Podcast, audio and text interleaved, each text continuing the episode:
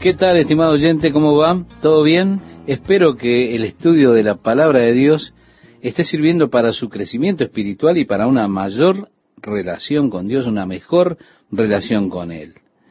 El pasaje que citaba Esteban nos dice, el primer día de la semana, María Magdalena fue de mañana siendo aún oscuro al sepulcro y vio quitada la piedra del sepulcro. Entonces corrió y fue a Simón Pedro y al otro discípulo, aquel al que amaba Jesús, y les dijo, se han llevado del sepulcro al Señor, y no sabemos dónde le han puesto. Los otros evangelios nos dicen que María vino con varias de las mujeres, y no hay necesidad de pensar que hay allí una discrepancia, ni hay necesidad de pensar que María no vino con muchas de ellas temprano al sepulcro. Juan hace mención a María porque ella es una de las que corrió a su casa y trajo a Pedro. Y él, a su vez, trajo las noticias de la tumba vacía. Pero note lo que ella dijo cuando trajo las noticias. Se han llevado el cuerpo del Señor fuera del sepulcro y nosotras, no yo, sino nosotras, no sabemos. Infiriendo en verdad que las otras mujeres estaban con ella, como los otros evangelios relatan, ¿verdad? Vinieron al sepulcro y encontraron la piedra removida. Así es que este registro no es contradictorio de los otros evangelios como algunas personas quieren suponer.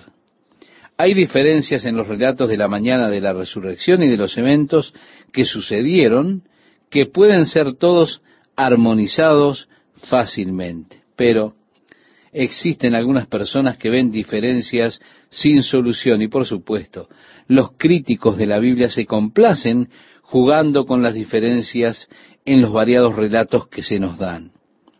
En lugar de probar que la Biblia no es la palabra de Dios, esto definitivamente prueba que los escritores no se juntaron para confabular diciendo, bien, mantengamos nuestras historias alineadas.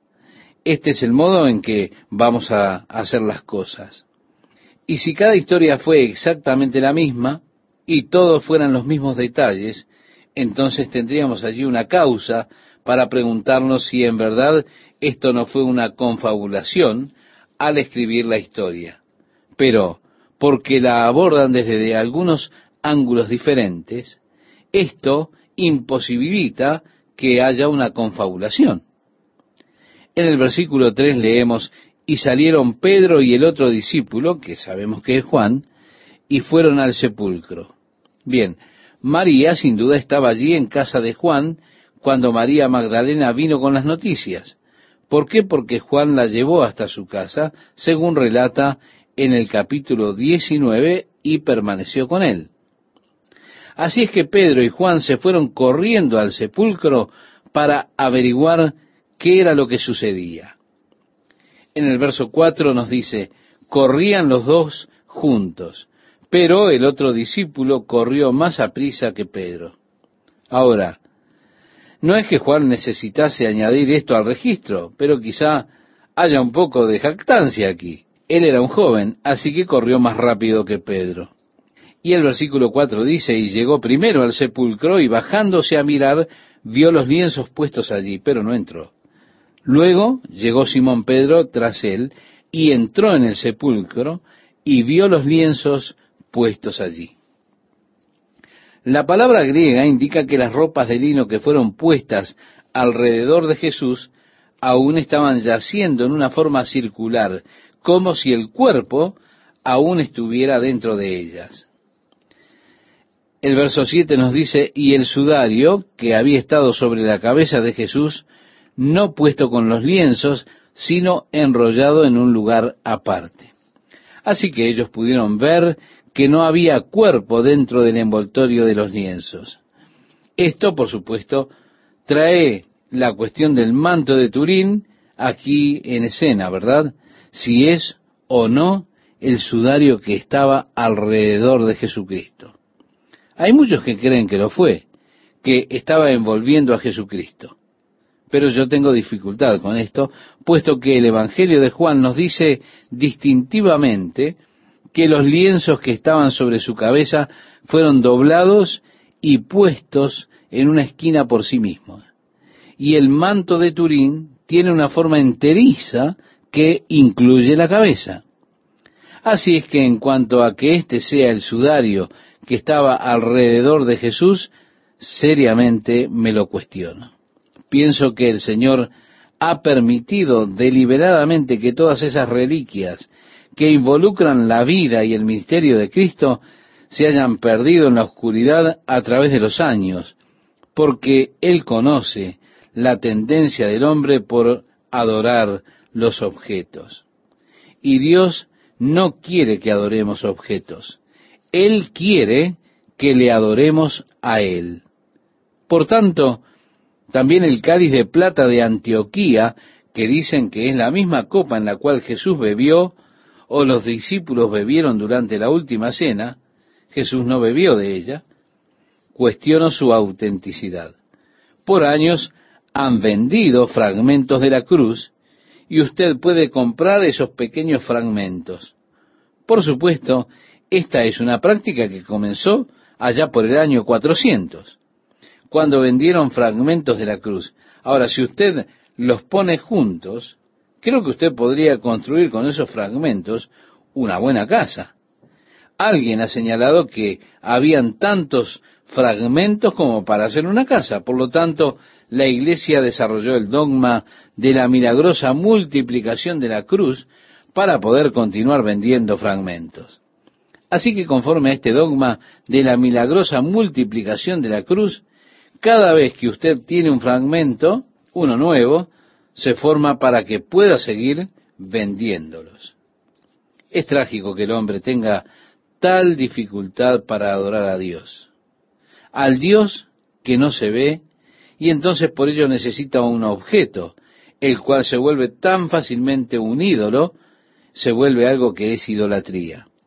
Y es eso, el adorar cualquier objeto es idolatría, y es algo que está prohibido por las escrituras. Lo que es peor, es algo que el hombre está propenso a realizar, porque tiene una inclinación natural a la idolatría. Siento que el Señor deliberadamente sacó todas las cosas que se relacionan con Jesucristo, cosas que él pudo haber tocado. Por ejemplo, la moneda que Pedro sacó de la boca del pez y todas esas cosas. Creo que el Señor simplemente, deliberadamente, ha removido todos estos artefactos para preservarnos de la idolatría.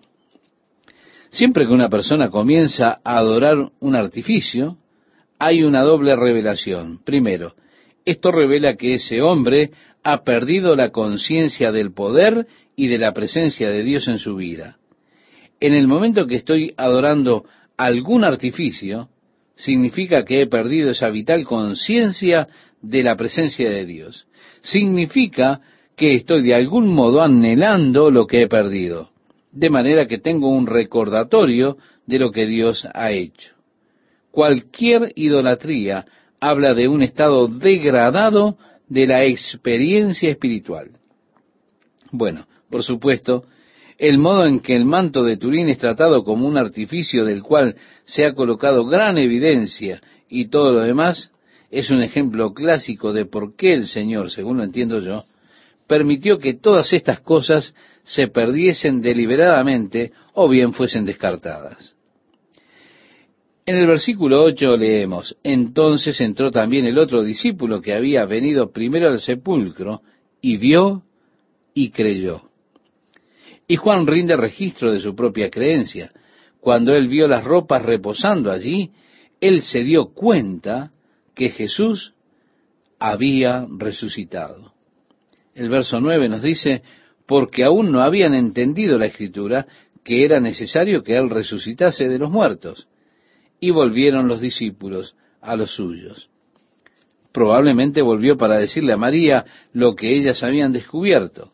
Esto es, María la Madre de Jesús, la cual se estaba quedando en su casa, en la casa de Juan. Para mí es interesante porque ellos aún no conocen la escritura, dice el pasaje, y con todo Jesús les dijo que Él se levantaría nuevamente al tercer día, pero ellos no lo entendían a cabalidad. En el verso 11 leemos, pero María estaba afuera llorando junto al sepulcro. Ahora, Juan y Pedro habían corrido al sepulcro, fueron, miraron las vestimentas de la tumba reposando allí y volvieron a casa de Juan. María, después de decirles que el sepulcro estaba vacío, hizo su camino de regreso a la sepultura, esta vez a solas. Y leemos en el versículo 11, pero María estaba fuera llorando junto al sepulcro, y mientras lloraba, se inclinó para mirar dentro del sepulcro, y vio a dos ángeles con vestiduras blancas, que estaban sentados el uno a la cabecera y el otro a los pies, donde el cuerpo de Jesús había sido puesto. Y le dijeron, Mujer, ¿por qué lloras?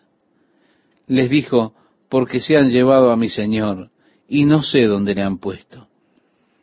Cuando había dicho esto, se volvió y vio a Jesús que estaba allí, mas no sabía que era Jesús. Ah, me resulta interesante cómo María no estaba interesada en los ángeles. Estos dos hombres sentados allí en ropas blancas, que le dijeron, ¿por qué lloras? ¿Cuál sería su respuesta, estimado oyente, si usted tiene esta posibilidad de ver allí ángeles. Yo creo que estaríamos muy fascinados, estaríamos intrigados. Pero usted sabe, cuando su corazón está anhelando a Jesús, ni aun los ángeles interesan. Y ella anhelaba a Jesús. Ella estaba deseando verlo. Así que los ángeles no fueron ni siquiera un sustituto apropiado cuando su corazón clamaba por Jesús. Así que se alejó de los ángeles. No estaba realmente interesada en ellos. Quiero a mi Señor. Jesús estaba parado allí, pero ella no le reconoció.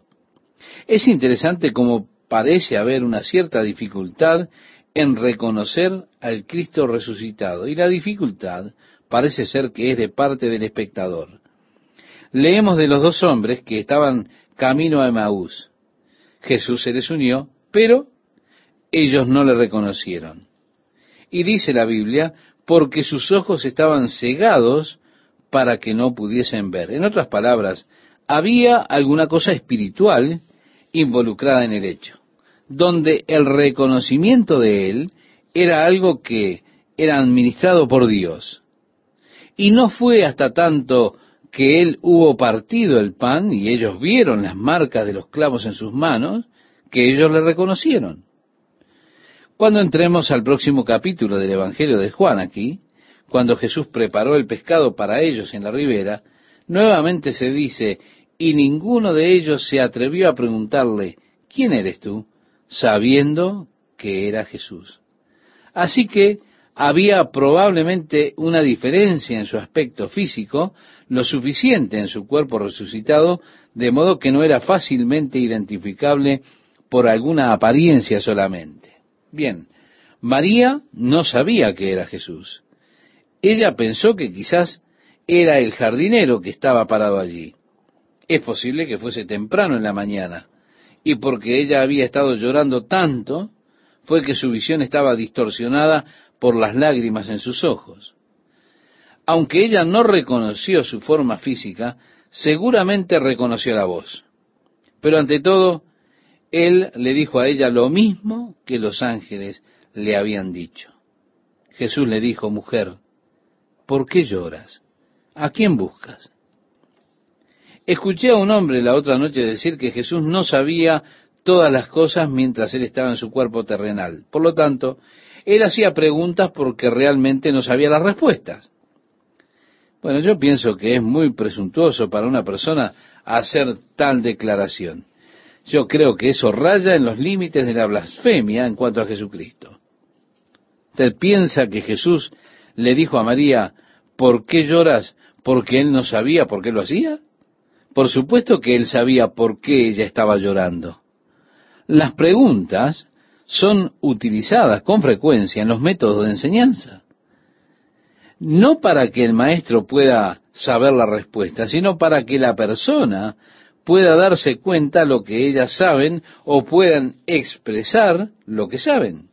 Y es una práctica común de la pedagogía formular preguntas. Nuestras mentes están perezosas con frecuencia. Alguien hace una pregunta y ellos piensan, bueno, ¿qué es esto? Esto hace que comience a pensar y allí comienzan a salir las cosas dentro nuestro. Es una práctica muy común de la enseñanza. Y decir, bueno, Jesús hizo preguntas porque él no sabía las respuestas. Eso está totalmente equivocado. De hecho, no es bíblico, porque Juan nos dice que Jesús no necesitaba hombre alguno que le testificara a él acerca de otros hombres, porque Jesús conocía a los hombres y él sabía lo que estaba en el corazón de ellos. Cuando Jesús la tercera vez le dijo a Pedro, Pedro, ¿me amas? Pedro dijo, Señor, tú sabes todas las cosas. Y a Pedro se le había hecho recién una pregunta. Pedro reconoció que Jesús no estaba preguntándole para su propio beneficio. Él estaba preguntando para beneficio de Pedro. Tanto que Pedro dijo, Señor, tú sabes todo. Así que sugerir que Jesús hacía preguntas para obtener información, eso, estimado oyente, no es bíblico, está manifiestamente errado. Jesús le preguntó, mujer, ¿por qué lloras? ¿A quién buscas? Él sabía bien por qué ella estaba llorando y a quién estaba buscando.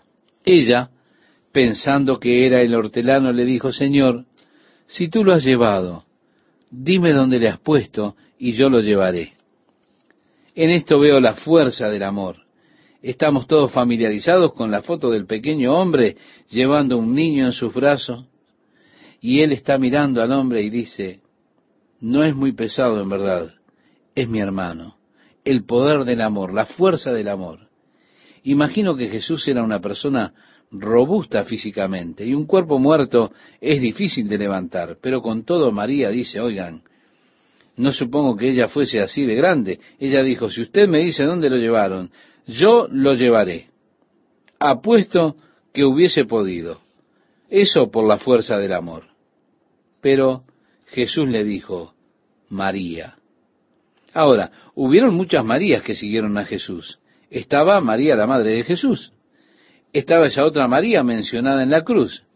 Estaba María Magdalena. Y con todas estas Marías alrededor, esto parece ser confuso.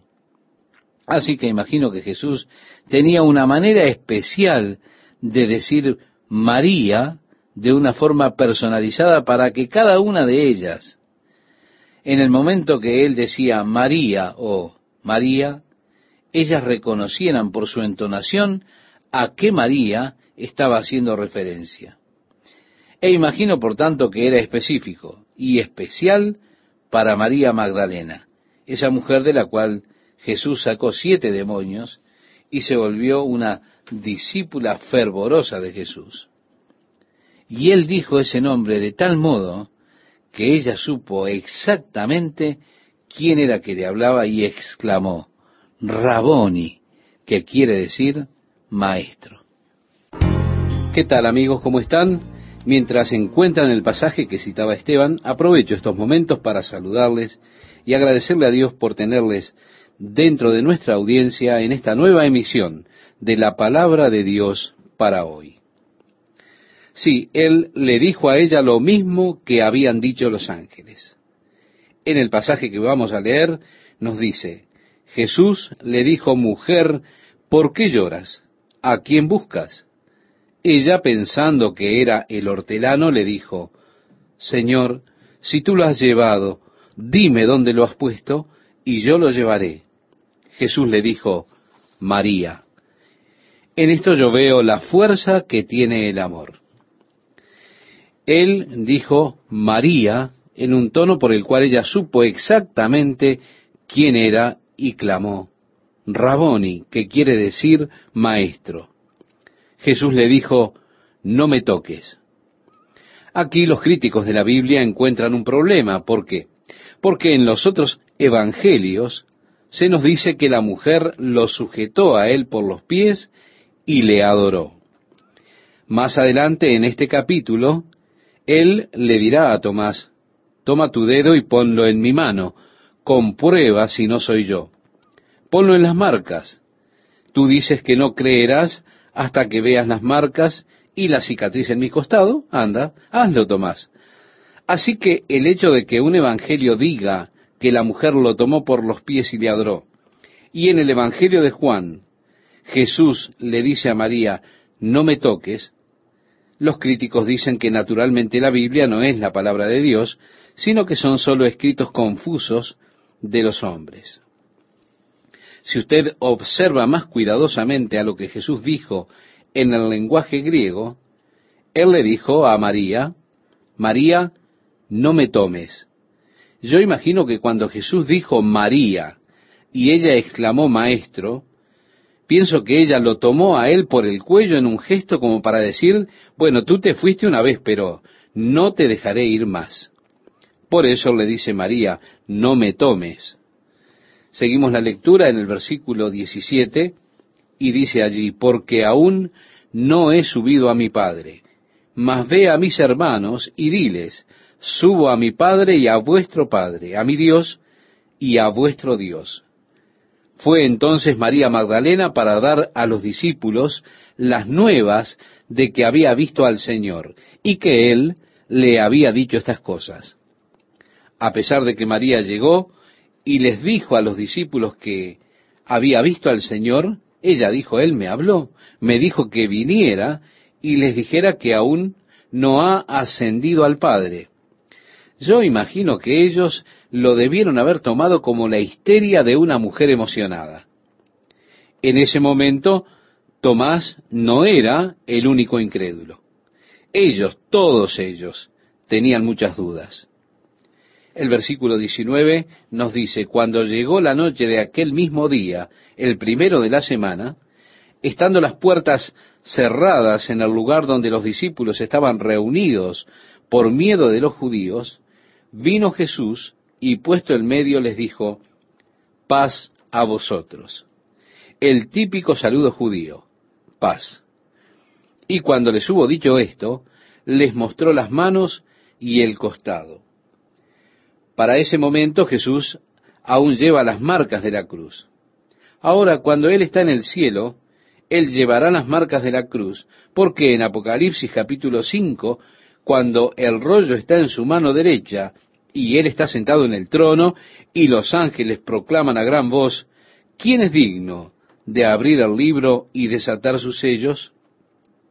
Y Juan está llorando porque ninguno, ni en el cielo, ni en la tierra, ni debajo de la tierra, podía abrir el libro ni aún mirarlo. Los ancianos dijeron a Juan, no llores.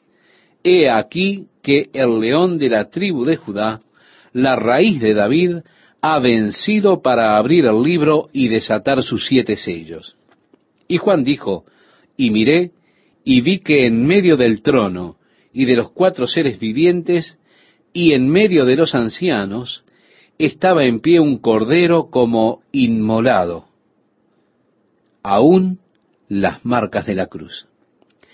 Isaías en el capítulo 52 nos dice que todos los que lo miren se quedarán pasmados, sorprendidos, porque su rostro está arruinado.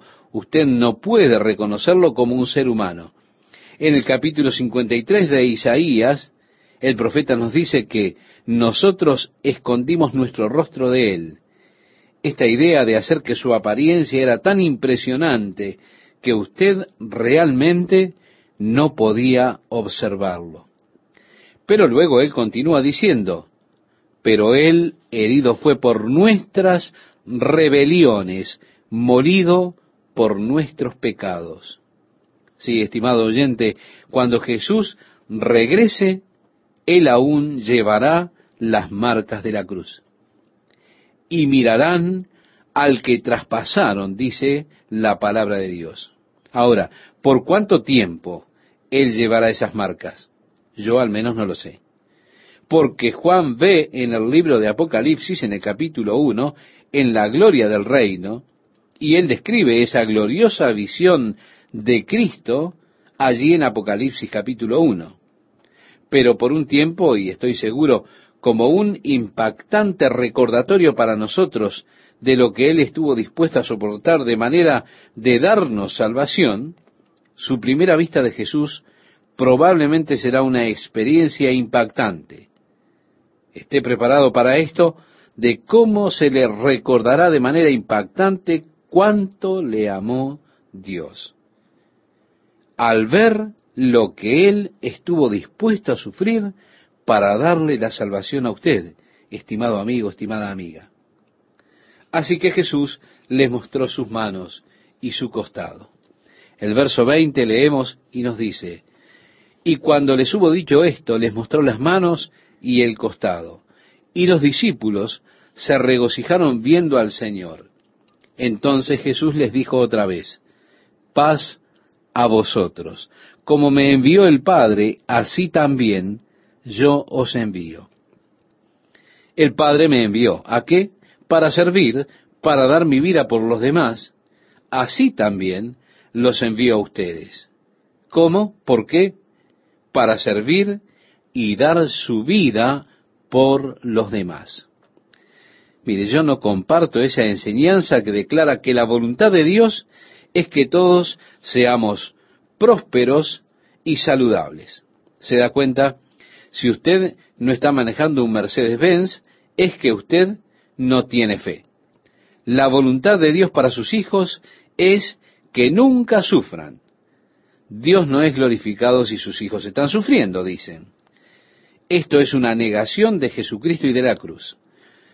Es seguro que fue la voluntad de Dios que Jesús sufriera por nuestros pecados. Y Pedro, el apóstol, escribiendo sus epístolas, dice, de modo que los que padecen según la voluntad de Dios, encomienden sus almas al fiel Creador y hagan el bien. Pero él habla de padecimiento de acuerdo a la voluntad de Dios. Tal cosa de hecho es posible. Y esa doctrina que se enseña es pura basura. Ahora leemos en la palabra de Dios, como me envió el Padre, así también yo os envío. Para darse a ustedes mismos, para servir, no para gobernar sobre las personas, sino para darse a ellas. En el verso 22 leemos, y habiendo dicho esto, sopló y les dijo, recibid el Espíritu Santo. Sopló. Es interesante para mí que la palabra espíritu en hebreo es ruach, que es la misma palabra hebrea para soplar. La palabra griega para espíritu es neuma. Es la palabra griega que se utiliza para definir el aire. Los neumáticos son gomas que usted llena con aire, con neuma, con aire. Pero también es la palabra griega que se utiliza para espíritu. Así que en el Antiguo Testamento, cuando Dios creó al hombre del polvo de la tierra, Él sopló dentro del hombre. Cuando los estudiosos hebreos tradujeron el Antiguo Testamento al griego, en lo que es conocida como la versión Septuaginta, es una traducción del Antiguo Testamento al griego. Fue hecha por setenta estudiosos unos doscientos años antes de Cristo. Cuando ellos hicieron esta traducción Septuaginta, la palabra griega Jehová Dios formó al hombre del polvo de la tierra y sopló en su nariz aliento de vida y fue el hombre un ser viviente, es la misma palabra que utiliza Juan aquí y es el único lugar donde se utiliza en el Nuevo Testamento. Jesús sopló, así como Dios sopló en aquel cuerpo que Él creó del polvo de la tierra y el hombre fue un ser viviente. Pero el Espíritu, recuerde usted, murió cuando el hombre pecó y el hombre perdió así el compañerismo con Dios. Ahora Jesús está restaurando eso eso que se perdió por causa del pecado de Adán. Al soplar sobre ellos y decir, recibid el Espíritu Santo, Él está restaurando eso. Y así, aquello que estaba perdido entonces, ahora es restaurado por Jesucristo. La vida de Dios en el hombre, ese Dios que sopló en el hombre en el comienzo, ahora restaurado. Jesús había dicho a sus discípulos solo cuatro noches antes, y yo rogaré al Padre, y os dará otro consolador para que esté con vosotros para siempre, el Espíritu de verdad, el cual el mundo no puede recibir porque no le ve ni le conoce, pero vosotros le conocéis porque mora con vosotros y estará en vosotros. Y yo creo que cuando Jesús sopló sobre ellos, ellos fueron en ese momento una vez más espíritus vivos restaurados como Adán en compañerismo con Dios en el jardín del Edén. Y creo que ese fue el punto en que el Espíritu Santo entró en sus vidas. Jesús les dirá a ellos, esperen en Jerusalén porque en unos días el Espíritu Santo habrá de venir sobre ustedes. Recibiréis poder de lo alto. Ahora esperen hasta que sean investidos de poder para el servicio. Pero yo creo que en ese momento, cuando Él sopló sobre ellos y dijo, recibid el Espíritu, allí fue la experiencia de nuevo nacimiento de ellos. Allí fue donde la vida de Dios se colocó nuevamente en el hombre, el Espíritu de Dios. Y el hombre llegó por el Espíritu a esa unión y compañerismo con Dios. Luego Jesús dijo, a quienes remitiereis los pecados, les son remitidos, y a quienes se los retuviereis, les son retenidos. Ahora nos preguntamos, ¿significa esto que Jesús les dio a sus discípulos el poder para perdonar pecados? Recuerda cuando ellos le trajeron a Jesús un hombre que estaba postrado como resultado de una parálisis. Ellos rompieron el techo y bajaron este hombre en medio de la habitación delante de Jesús. Jesús les dijo, tus pecados te son perdonados. Y los fariseos que estaban allí dijeron, blasfemia. ¿Quién puede perdonar pecados sino Dios? Ellos estaban en lo correcto en esa declaración. Solo Dios puede perdonar pecados. Jesús solo estaba probándoles que Él era Dios. Ellos no reconocieron eso. Pero la suposición de ellos era correcta. Solo Dios puede perdonar pecados.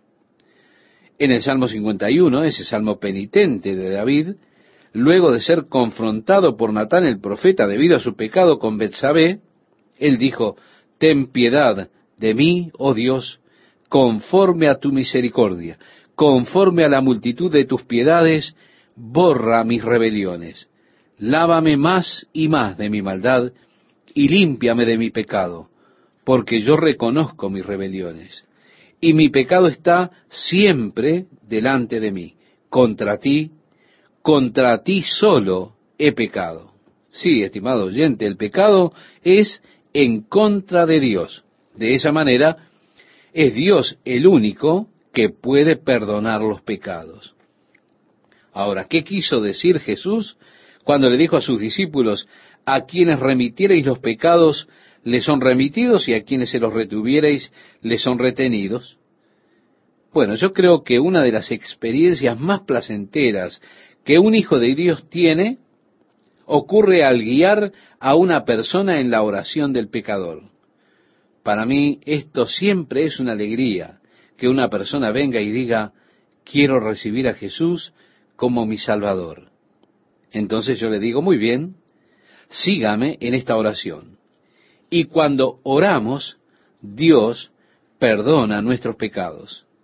Y cuando oramos para que el Espíritu Santo venga y comience a morar en nuestras vidas, y que ahora tenemos esta nueva relación con Dios, al invitarlo a llegar y tomar el control en el nombre de Jesús, cuando ellos dicen su amén, es siempre un gran gozo para mí ser capaz de mirarlo directamente a los ojos y decirle a esa persona, Dios no tiene nada en su contra usted está completamente perdonado.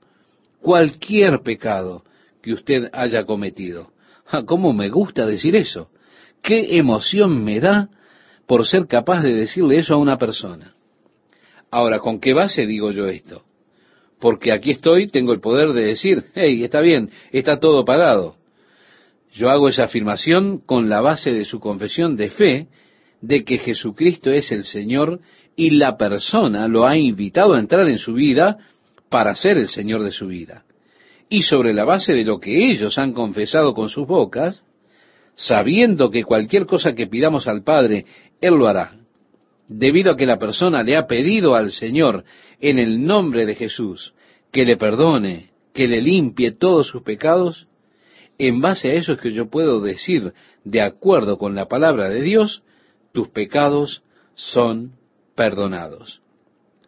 Si alguien viene y dice, bueno, yo no quiero a Jesucristo, yo no quiero tener nada que ver con Él. Él podría restringir mi estilo de vida. Bueno, yo no puedo decirle a esta persona, muy bien, tus pecados son perdonados de todas maneras. Yo voy a perdonarte. No, de ninguna manera. A esa persona puedo decirle, amigo, un día, si tú no recibes a Jesucristo como tu Salvador, tendrás que ponerte de pie ante Dios y tendrás que responder por tus pecados. Tus pecados te condenarán. Tú aún estás en tu pecado. Aún así, si una persona dice, bueno, he realizado tantas buenas obras, sé que he hecho algunas cosas malas, pero se compensan con las otras que he hecho bien. Yo le diré a esa persona, mira, todas tus buenas obras no pueden quitar que tú eres culpable de pecado. Aún así, tú eres culpable ante Dios. Hasta que no recibas a Jesucristo como tu Señor y Salvador, tú eres culpable.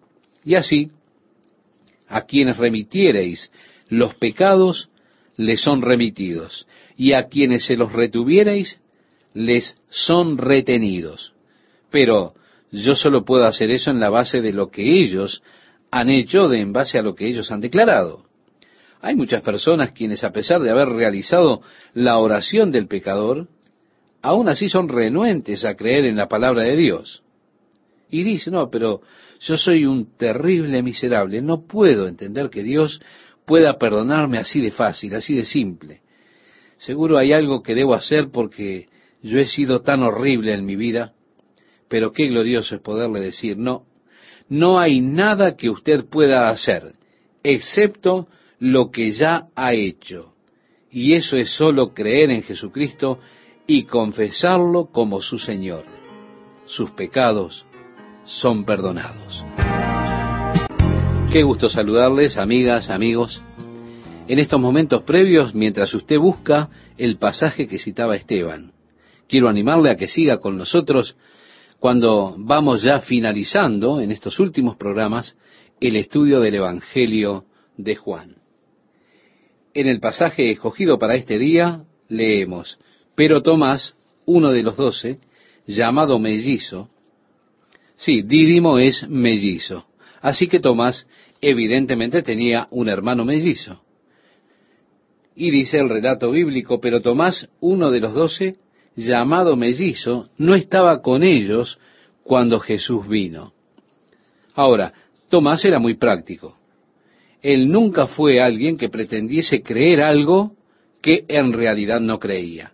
Por ejemplo, cuando Jesús estaba hablando a los discípulos esa noche final, Él les dijo, y si me fuere, volveré y os tomaré a mí mismo, para que donde yo estoy vosotros también estéis. Y a donde voy, vosotros sabéis, y sabéis el camino. Y Tomás dijo, espera un minuto, Señor, no sabemos a dónde vas. ¿Cómo vamos a saber el camino? Ve, él nunca pretendió saber algo que no sabía en verdad, o creer algo que él no creyera en verdad. Cuando Jesús estaba con sus discípulos allí junto al río Jordán, y recibieron la noticia de la enfermedad de Lázaro, y finalmente Jesús dijo, vamos, voy a despertar a Lázaro de su sueño. Los discípulos dijeron, Señor, si él está durmiendo, él probablemente está mejor. Jesús dijo, no, él realmente está muerto. Pero me alegro por causa mía de que no esté allí, para que ustedes vean la gloria de Dios. Y Tomás dijo, bueno, vamos y muramos con él. Ahora los discípulos dijeron, oye, le hemos visto. Él nos mostró sus manos, su costado. hemos visto al Señor, Él está vivo, Él resucitó. Y así leemos el verso 25. Le dijeron pues los otros discípulos, al Señor hemos visto. Él les dijo, si no viere en sus manos la señal de los clavos, y metiere mi dedo en el lugar de los clavos, y metiere mi mano en su costado, no creeré. En otras palabras, Tomás dijo, tengo que verlo por mí mismo. Ahora, ¿usted piensa que él le creería a estos hombres? Él había estado con ellos por un largo tiempo, pero Tomás era de los que dicen, muéstrame a ver si es cierto. En el versículo 26 encontramos, ocho días después, estaban otra vez sus discípulos dentro y con ellos Tomás. Ahora, note que dice después de ocho días. Ellos se congregaron juntos en el primer día de la semana. Ocho días después se estaban congregando, lo que había sido el primer día de la semana. Y aquí es donde se cree que comenzó esta práctica de congregarse el primer día de la semana para adorar juntos, justo luego de la resurrección.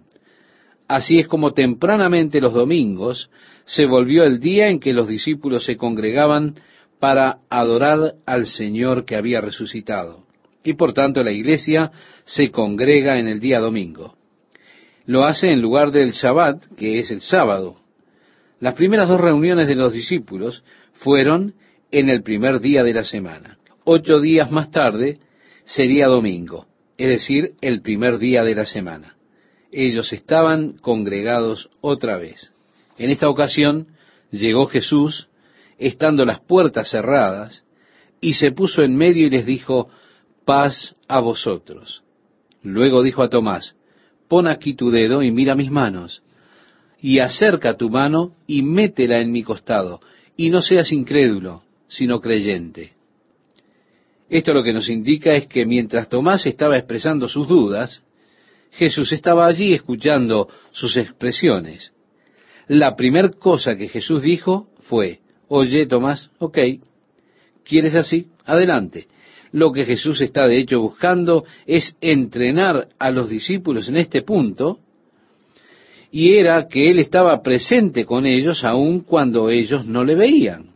Esta es la conciencia que Jesús quiere desarrollar, la presencia de Él con nosotros, aunque no le veamos. Sí, Él está con nosotros siempre, y Él quiere que estemos conscientes de su presencia a cada paso. De modo que Él entrena a sus discípulos ahora en todas las formas posibles para que ellos se den cuenta de que Él está presente con ellos, aunque ellos no lo vean. El verso 28 dice, entonces Tomás respondió y le dijo, Señor mío y Dios mío. Tomás reconoció a Jesús como su Dios. Juan le reconoció como Dios. Cuando él dice en el capítulo 1 de este Evangelio, el versículo 1, en el principio era el verbo, y el verbo era con Dios, y el verbo era Dios. El apóstol Pablo también le reconoció como Dios. Cuando dice, escribiéndole a Tito en el capítulo 2, versículo 13, aguardando la esperanza bienaventurada y la manifestación gloriosa de nuestro gran Dios y Salvador Jesucristo. Y aún Dios mismo le reconoció a Jesús como Dios, porque en Hebreos leemos que Dios le declaró de hecho Dios. Mas del Hijo dice, tu trono, oh Dios, por el siglo del siglo. Cetro de equidad es el cetro de tu reino. Esto lo vemos en Hebreos capítulo 1, versículo 8. Ahora, hay una secta que no reconocen a Jesús como Dios. Pero si Tomás dice, mi Señor y mi Dios. Y Juan dice, Él es Dios. Y el apóstol Pablo habla de Él como Dios. Y si Dios mismo le llama Dios, entonces, ¿quién soy yo para creerle a esta secta? Yo prefiero creerle a Dios. El versículo 29 nos dice, Jesús le dijo, porque me has visto, Tomás, creíste. Bienaventurados los que no vieron y creyeron. Eso es bueno, has visto y creíste, muy bien, pero benditos son los que creen sin ver. En el verso 30 leemos, hizo además Jesús muchas otras señales en presencia de sus discípulos, las cuales no están escritas en este libro, pero éstas se han escrito para que creáis que Jesús es el Cristo, el Hijo de Dios, y para que creyendo tengáis vida en su nombre. Así que Juan estaba escribiendo su Evangelio con un propósito definido en la mente, esto es, hacer creyentes. Es por ello que el Evangelio fue escrito para que puedan creer que Jesús es el Cristo o el Mesías, el Hijo del Dios viviente, y para que creyendo tengáis vida en su nombre. Es por ello por lo que el Evangelio de Juan es lo mejor que usted puede poner en las manos de un pecador para que éste lo lea. Anímelos a leer el Evangelio de Juan, porque la palabra de Dios no volverá a él vacía. Este Evangelio especialmente fue escrito para convencer al pueblo de que Jesús era el Mesías, el Hijo de Dios, y que de esta manera, por medio de la fe, pudiesen tener vida eterna a través de él. Comienza el capítulo 21 diciéndonos, después de esto, Jesús se manifestó otra vez a sus discípulos junto al mar de Tiberías, y se manifestó de esta manera. Estaban juntos Simón Pedro, Tomás, llamado el Dídimo, Natanael, el de Caná de Galilea, los hijos de Zebedeo, y otros dos de sus discípulos. Simón Pedro les dijo, voy a pescar. Ellos le dijeron, vamos nosotros también contigo. Fueron y entraron en una barca, y aquella noche no pescaron nada. Bien, hay aquí un ejemplo clásico de liderazgo humano. Simón Pedro era evidentemente un líder natural. Él dijo, me voy a pescar. Y todos dijeron, bueno, vamos contigo. En un sentido, Simón está volviendo a su vieja vida. Él antes había sido pescador, incluso antes de conocer a Jesús. Esta es la forma en que él hizo su modo de vida. Era la vida que él conocía y sin duda la vida que disfrutaba. Él estaba pescando cuando Jesús le llamó para dejar sus redes y seguirle. Cuando les dijo, y os haré pescadores de hombres. Jesús le había dicho a las mujeres que le dijeran a los discípulos de ir a Galilea. Él los encontrará ahí. Y ellas sin duda habían ido a Galilea, pero aún Jesús no se había dado a conocer todavía. Pedro, siendo impetuoso, una persona impaciente, cuando el Señor no apareció, él dijo, bueno, me voy a pescar. Probablemente ya se terminó todo. Fue un buen momento que pasamos, en fin, una experiencia maravillosa, una vida excitante, pero no podemos vivir siempre de los recuerdos. Tenemos que seguir viviendo. Así que me voy a pescar. Los otros dijeron, bueno, vamos contigo. Así es que entraron en la barca, echaron las redes toda la noche, pero no pescaron nada.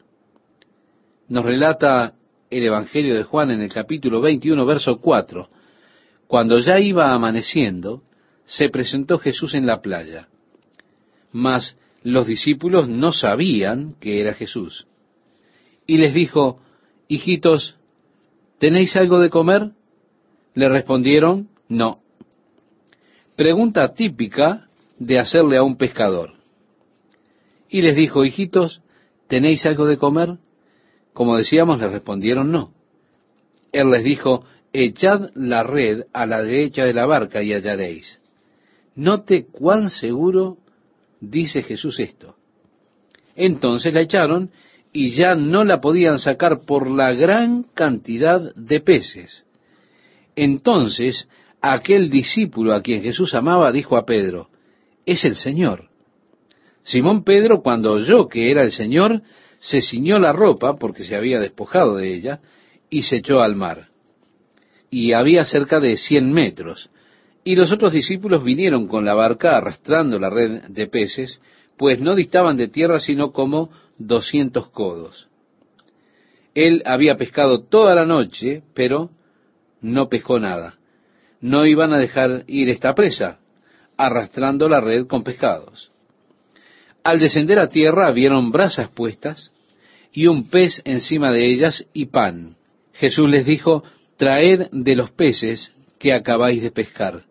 Subió Simón Pedro y sacó la red a tierra, llena de grandes peces, ciento cincuenta y tres. Y aun siendo tantos, la red no se rompió.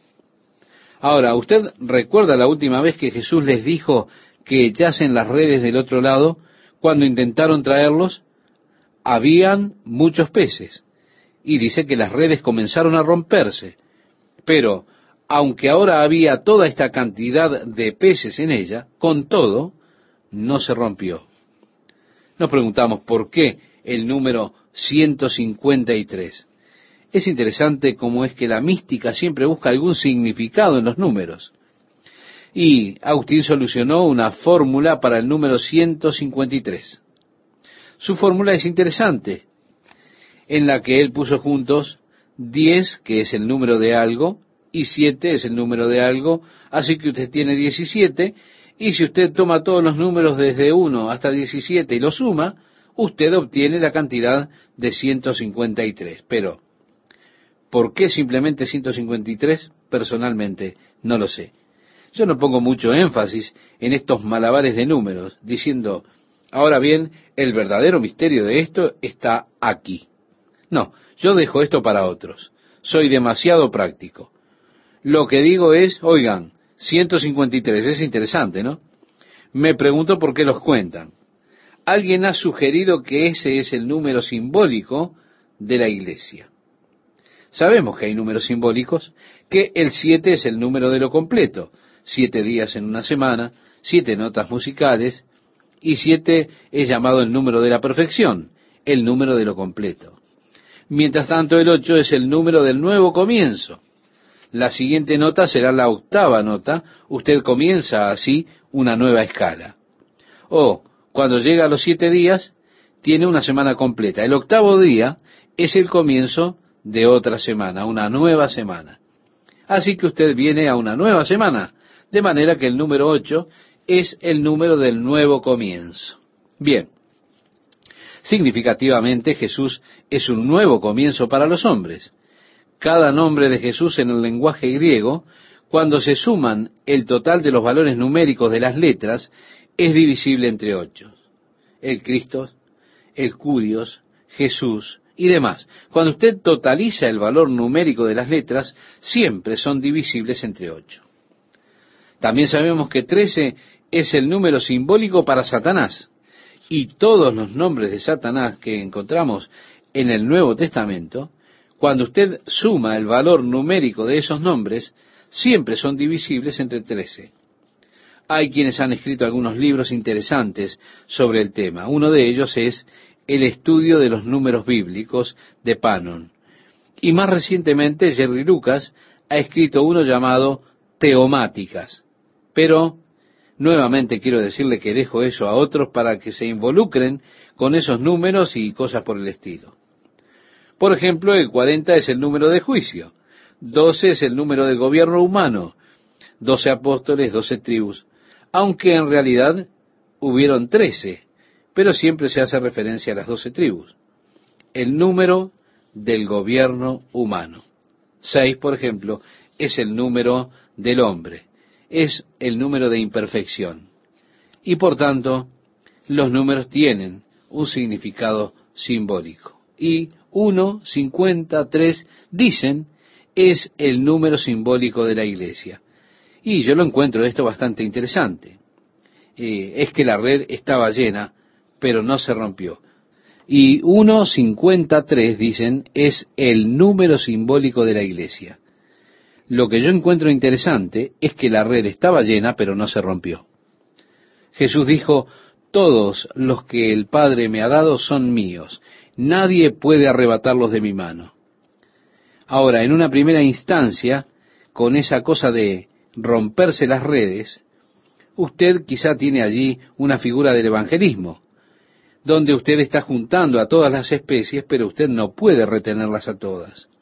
Ahora, una vez que están dentro, verdaderamente, ningún hombre las arrebata. Y aun siendo tantos, dice, la red no se rompió. Lo que encuentro interesante es que lo que ellos no pudieron hacer por sus propios esfuerzos afuera en el bote, cuando ellos trataron de jalar la red dentro de él, Pedro solo pudo hacerlo, pero porque Jesús le dijo que lo hiciera. Jesús dijo, traed los peces, y Pedro, porque Jesús se lo mandó, pudo hacerlo por sí solo, aunque todos ellos no lo habían podido hacer antes. La fuerza del mandato de Jesús. Lo que Él me ha dicho que haga, si me empeño, lo puedo hacer. ¿Por qué? Porque Él me da la habilidad para obedecer cualquier mandamiento que Él me da. Así es con el servicio que ofrecemos al Señor. Usted verá, podemos en ocasiones salir, tratar de hacer cosas por nosotros mismos, y terminamos en una manera totalmente fracasada. Voy a pescar, dijo Pedro. Vamos contigo, dijeron los demás. He allí la energía humana, el esfuerzo humano. Ellos sabían cómo, ellos sabían cómo tirar las redes, sabían dónde encontrar al pescado por lo general pero saliendo por sus propios medios, totalmente fracasaron. Jesús viene y dice, oye, arroja las redes a la derecha y hallarás. Ahora, note la diferencia en su servicio cuando está dirigido por el Señor y cuando usted está haciendo algo por sus propios impulsos. El servicio dirigido por el Señor es totalmente galardonado. Usted ni siquiera podrá recoger las redes. Yo con frecuencia cuando salgo y le hablo a las personas que quieren oír acerca de lo que Dios ha hecho en Calvary Chapel, les digo, miren, cuando las redes están tan llenas que usted no las puede recoger ya más, usted sabe que hay una razón para que esto ocurra. Como Juan dijo, es el Señor. Sí, no es el genio humano. No es un programa agradable que tengamos. No es nuestro órgano tan importante. No son nuestros maravillosos grupos corales, no, es el Señor. Las personas tienen dificultad para entender esto, pero es el servicio dirigido por Dios. Jesús es la cabeza del cuerpo que es la iglesia. Y dirigiendo las actividades, estas actividades son fructíferas. En el verso 12 leemos, les dijo Jesús, venid, comed. Y ninguno de los discípulos se atrevía a preguntarle, ¿tú quién eres? sabiendo que era el Señor. Vino pues Jesús y tomó el pan y les dio, y asimismo del pescado. Él ha hecho esto antes, estimado oyente, él partió el pan y los pescados, entre ellos, recuerda, y dice el verso 14, esta era ya la tercera vez que Jesús se manifestaba a sus discípulos después de haber resucitado de los muertos. Así que Juan registra las tres primeras veces. Jesús apareció en otras ocasiones luego de esto, pero esta es en orden la tercera vez. ¿Qué tal amigos? ¿Cómo están? Mientras ustedes buscan el pasaje que citó Esteban, quiero agradecerle a Dios por este estudio apasionante que nos ha dado del Evangelio de Juan y que hoy estamos concluyendo. Le invito entonces a que leamos juntos el pasaje citado en el Evangelio de Juan capítulo 21 versículo 1. Después de esto Jesús se manifestó otra vez a sus discípulos junto al mar de Tiberías y se manifestó de esta manera.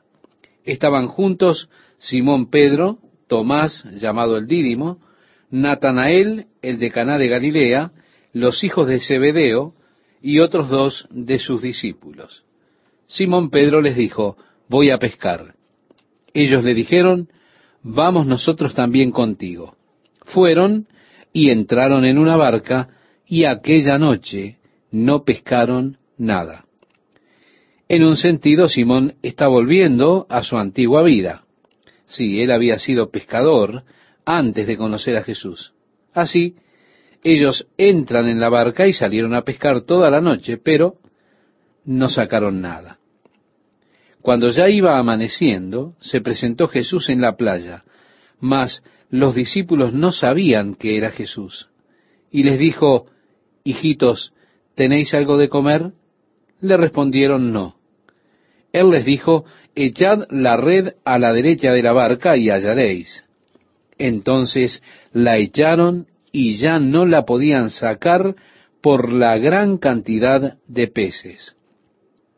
Entonces aquel discípulo, a quien Jesús amaba, dijo a Pedro, es el Señor. Simón Pedro, cuando oyó que era el Señor, se ciñó la ropa, porque se había despojado de ella, y se echó al mar. Y los otros discípulos vinieron con la barca arrastrando la red de peces, pues no distaban de tierra sino como doscientos codos. Sí, ellos habían pescado toda la noche y no habían sacado nada. Y ahora no iban a dejar perder esta pesca, así que arrastraron la red con los peces. Al descender a tierra, vieron brasas puestas y un pez encima de ellas y pan. Jesús les dijo, Traed de los peces que acabáis de pescar. Subió Simón Pedro y sacó la red a tierra, llena de grandes peces, ciento cincuenta y tres. Y aun siendo tantos, la red no se rompió. Jesús dijo, todo lo que el Padre me ha dado, nadie lo puede arrebatar de mi mano. Y yo encuentro interesante que todo lo que ellos no pudieron hacer en sus propios esfuerzos en la barca, cuando intentaron subir la red a la barca, Pedro pudo hacerlo él solo. ¿Por qué? Porque Jesús le dijo que lo hiciera. Jesús dijo, traed de los peces. Y Pedro, debido a que Jesús se lo mandó, él pudo hacerlo por sí mismo, a pesar de que todos ellos no habían sido capaces de hacerlo antes. He ahí la fuerza de los mandatos de Jesús. El hecho de que Él me dijo que lo hiciera, si yo lo intento, puedo hacerlo, porque Él me dio la habilidad de obedecer cualquier mandato que Él me dé a mí. Así es, estimado oyente, el servicio ofrecido al Señor. Vea usted, nosotros podemos a veces salir, intentar hacer las cosas por nosotros mismos y seremos un total fracaso. Voy a pescar, dijo Pedro. Nosotros vamos también. Pero al salir por ellos mismos, fracasaron. Llegó Jesús y dijo, hey, échenla hacia la derecha y encontrarán. Ahora el servicio de ellos estaba siendo dirigido por el Señor. Y quiero que usted note la diferencia. Es totalmente gratificante. Usted ni siquiera puede tirar de las redes. Pero cuando es el servicio dirigido por Dios, Jesús es la cabeza del cuerpo, que es la iglesia, y dirigiendo Él las actividades, ellas son realmente fructíferas. En el versículo 12 leemos que les dijo Jesús, venid, comed. Y ninguno de los discípulos se atrevía a preguntarle, ¿tú quién eres? sabiendo que era el Señor. Vino pues Jesús y tomó el pan y les dio, y asimismo del pescado. Si él ya había hecho esto antes, el dividir el pan y el pescado entre ellos, era conocido por ellos. El verso 14 nos dice, esta era ya la tercera vez que Jesús se manifestaba a sus discípulos después de haber resucitado de los muertos. Juan registra las tres veces.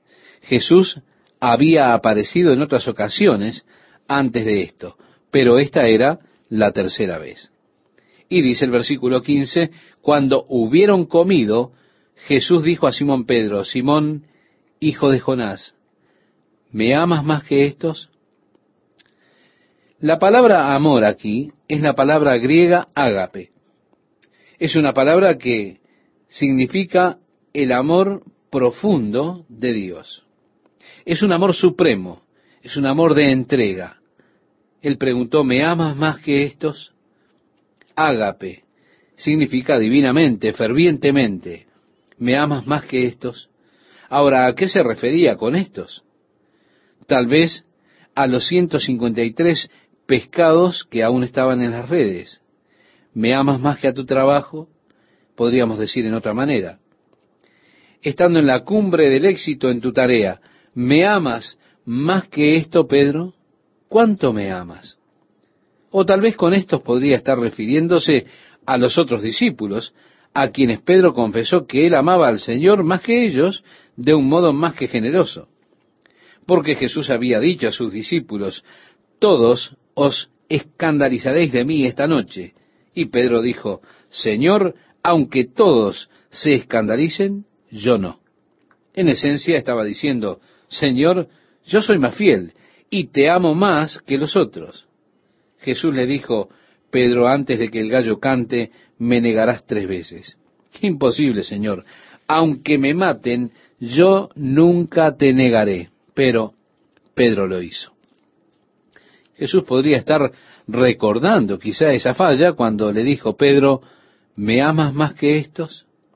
Él pudo haberse referido a los otros discípulos allí. Nosotros no conocemos esos estos, porque no estuvimos allí para saber a quién estaba mirando Jesús, a quién estaba señalando cuando hizo esta afirmación. Pedro dijo, sí, Señor, tú sabes que te amo. Ahora, él no utiliza la palabra amor que utilizó Jesús, sino que él utiliza otra palabra griega que se usa para definir el cariño o el afecto. En otras palabras, le estaba diciendo, Señor, tú sabes que te aprecio. Jesús no dijo, Pedro, ¿me aprecias? Él dijo, Pedro, ¿me amas fervientemente? Y Pedro le respondió, Señor, tú sabes que te aprecio. Y el verso 15, Jesús le dice, apacienta mis corderos. Tú no estarás aquí pescando, Pedro, yo te digo que dejes tus redes y me sigas. Te haré pescador de hombres. Ahora apacienta mis ovejas. El Señor está interesado en que sus ovejas sean alimentadas. Jeremías el profeta dijo que el Señor les dará en aquel día pastores según su corazón, quienes los alimentarán con conocimiento y entendimiento. Este será el entendimiento y la comprensión de Dios. Cuando yo leí este pasaje del profeta Jeremías, luego de haber sido pastor por tantos años, me di cuenta de mi falla y me arrepentí delante de Dios. Y determiné desde ese día en adelante que quería ser un pastor según el corazón de Dios, que alimente al rebaño con el conocimiento, con el entendimiento de Dios. Apacienta mis ovejas. ¿Me amas? Apacienta mis ovejas. En el versículo 16 volvió a decirles la segunda vez, Simón, hijo de Jonás, ¿me amas? Pedro le respondió, sí, Señor, tú sabes que te amo. Es decir, te aprecio, Señor. Le dijo, pastorea mis ovejas. La palabra pastorea aquí es una palabra griega diferente. Literalmente significa servir a mis ovejas o proteger mis ovejas, ser un pastor sobre mis ovejas, preocuparse por ellas. Le dijo la tercera vez, Simón, hijo de Jonás, ¿me amas? Y en esta oportunidad Jesús utilizó la palabra de Pedro, fileo. Pedro, ¿me aprecias? Pedro estaba afligido debido a que era la tercera vez. Jesús utilizó esta palabra y dijo, ¿tienes aprecio por mí? Hirió a Pedro profundamente que Jesús tuviera que rebajarse al nivel de Pedro. Dios, estimado oyente, Él nos encontrará a nosotros en cualquier nivel en que nosotros lo podamos encontrar a Él. Pero es trágico cuando rebajamos a Dios a nuestro nivel en lugar de nosotros avanzar hacia su nivel. Aún así, Dios siempre nos encontrará a nosotros en cualquier nivel en que nosotros lo encontremos a Él. Y Él hará su mejor esfuerzo por nosotros en ese nivel. Yo estoy convencido que muchas veces limitamos el trabajo de Dios en nuestras vidas porque no avanzamos al nivel en el que Dios quiere que moremos con Él. Dios hizo concesiones con los hijos de Israel. Dios quería ser su rey. Él quería que ellos fueran distintos a las otras naciones. En esto ellos no tendrían ningún rey visible, sino que el mundo sabría que Dios gobernaba sobre ellos. Pero ellos no quisieron esto. Ellos fueron a Samuel y le dijeron, constitúyenos ahora un rey que nos juzgue como tienen todas las naciones. Samuel estaba angustiado. Pero el Señor le dijo a Samuel, no te han desechado a ti, sino a mí me han desechado para que no reine sobre ellos. Oye su voz y pon rey sobre ellos. Vea usted, Dios está haciendo allí una concesión. Dios está rebajando al nivel de ellos. Es triste, sin embargo, cuando nosotros traemos a Dios a nuestro nivel en lugar de avanzar a su nivel, porque entonces no estamos viviendo la vida en el plano superior. Y Dios quiere que vivamos la vida en el plano superior. Él nos llevaría a su nivel si tan solamente quisiéramos hacerlo. Pero Jesús está aquí rebajándose al nivel de Pedro. Pedro, ¿me aprecias? Y Pedro estaba triste porque el Señor tuvo que bajar a su nivel y le dijo, Señor, tú sabes todas las cosas y tú sabes que te amo. Él no subía porque no podía hacerlo. Él lo amaba, estoy seguro. Pero Pedro siempre era culpable de hablar impulsivamente. Siempre tenía que ser regañado por eso. Cuando Jesús dijo, ¿quiénes dicen los hombres que soy? Pedro dijo, tú eres el Mesías, el Hijo del Dios viviente.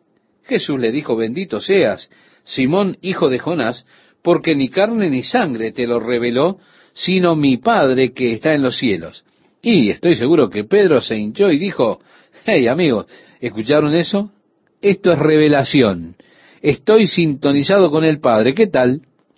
Y Jesús en ese momento comenzó a decirle a sus discípulos cómo era que él iba a ir a Jerusalén y sería puesto en mano de pecadores y que lo crucificarían y le asesinarían. Y en el tercer día, como sabemos, él resucitaría. ¿Qué hizo Pedro? Pedro dijo, Oh Señor, que eso nunca te acontezca. Jesús dijo, Quítate de delante de mí, Satanás, me eres tropiezo, porque no pones la mira en las cosas de Dios, sino en las de los hombres. Pedro estaba hablando impulsivamente. Jesús dijo, Todos vosotros os escandalizaréis de mí esta noche aunque todos se escandalicen de ti, yo nunca me escandalizaré, dijo Pedro. Y Jesús le dijo, de cierto te digo que esta noche, antes que el gallo cante, me negarás tres veces. Aunque me sea necesario morir contigo, no te negaré, siguió diciendo Pedro. Él hablaba impulsivamente, pero se tuvo que tragar las palabras, ¿verdad? Ahora bien, Jesús había dicho, el que guarda mis mandamientos, este es el que me ama, el que me ama con ágape, con un amor divino, ferviente. ¿Y cómo se demuestra eso? Guardando sus mandamientos. Pedro no estaba guardando sus mandamientos. Él había dicho voy a pescar. Jesús no dijo, Pedro, ve a pescar.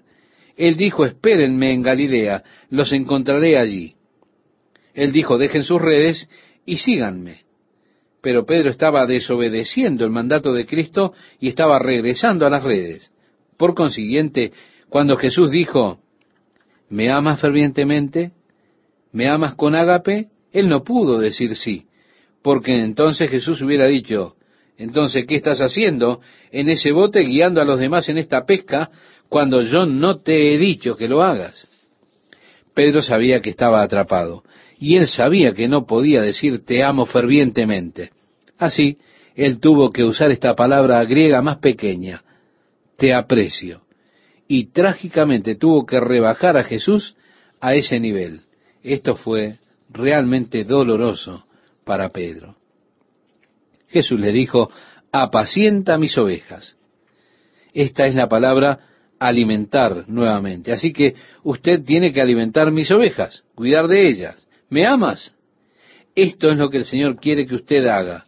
Este es su mandato, alimentar las ovejas del Señor. En el verso 18 leemos, De cierto, de cierto te digo, cuando eras más joven te ceñías e ibas a donde querías. Mas cuando ya seas viejo, extenderás tus manos, y te ceñirá otro y te llevará a donde no quieras.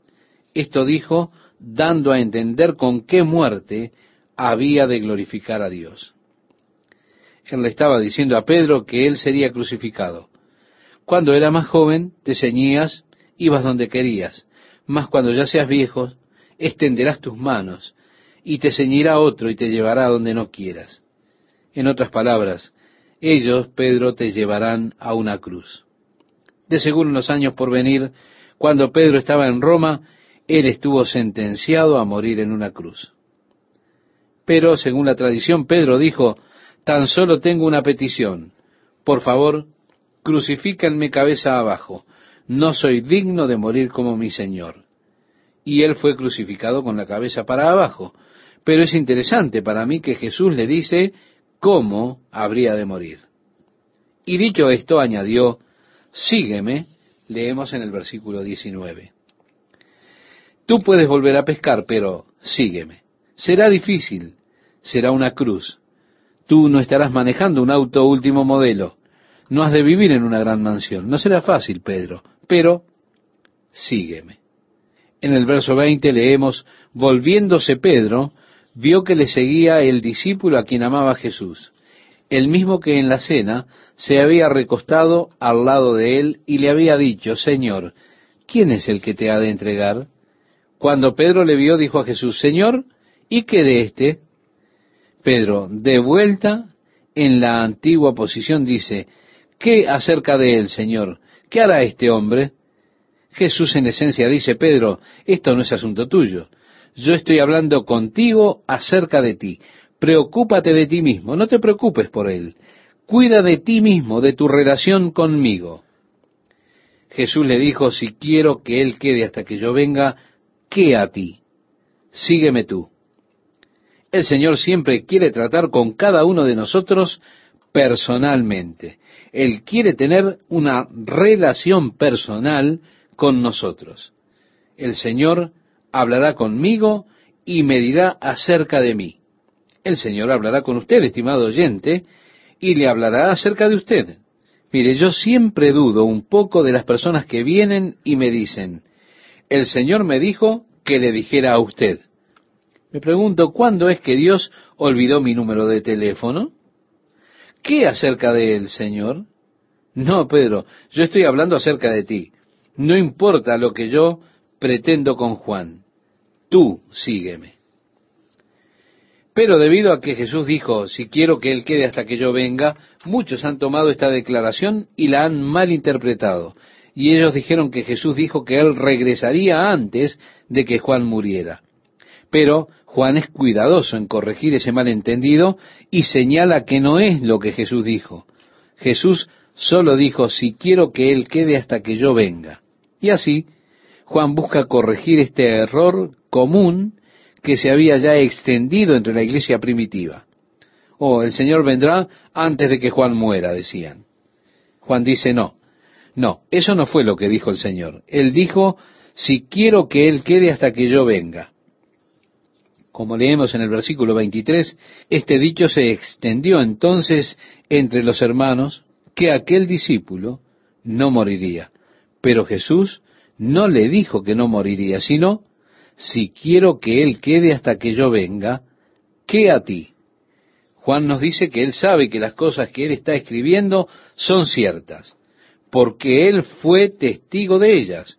Y ahora Él dice, y hay también otras muchas cosas que hizo Jesús, las cuales, si se escribieran una por una, pienso que ni aún en el mundo cabrían los libros que se habrían de escribir. Amén. Es un tema vasto, estimado oyente, que nunca lo comprenderemos totalmente en este lado de la eternidad. Sino, es un tema tan vasto que tomará realmente toda la eternidad comprenderlo.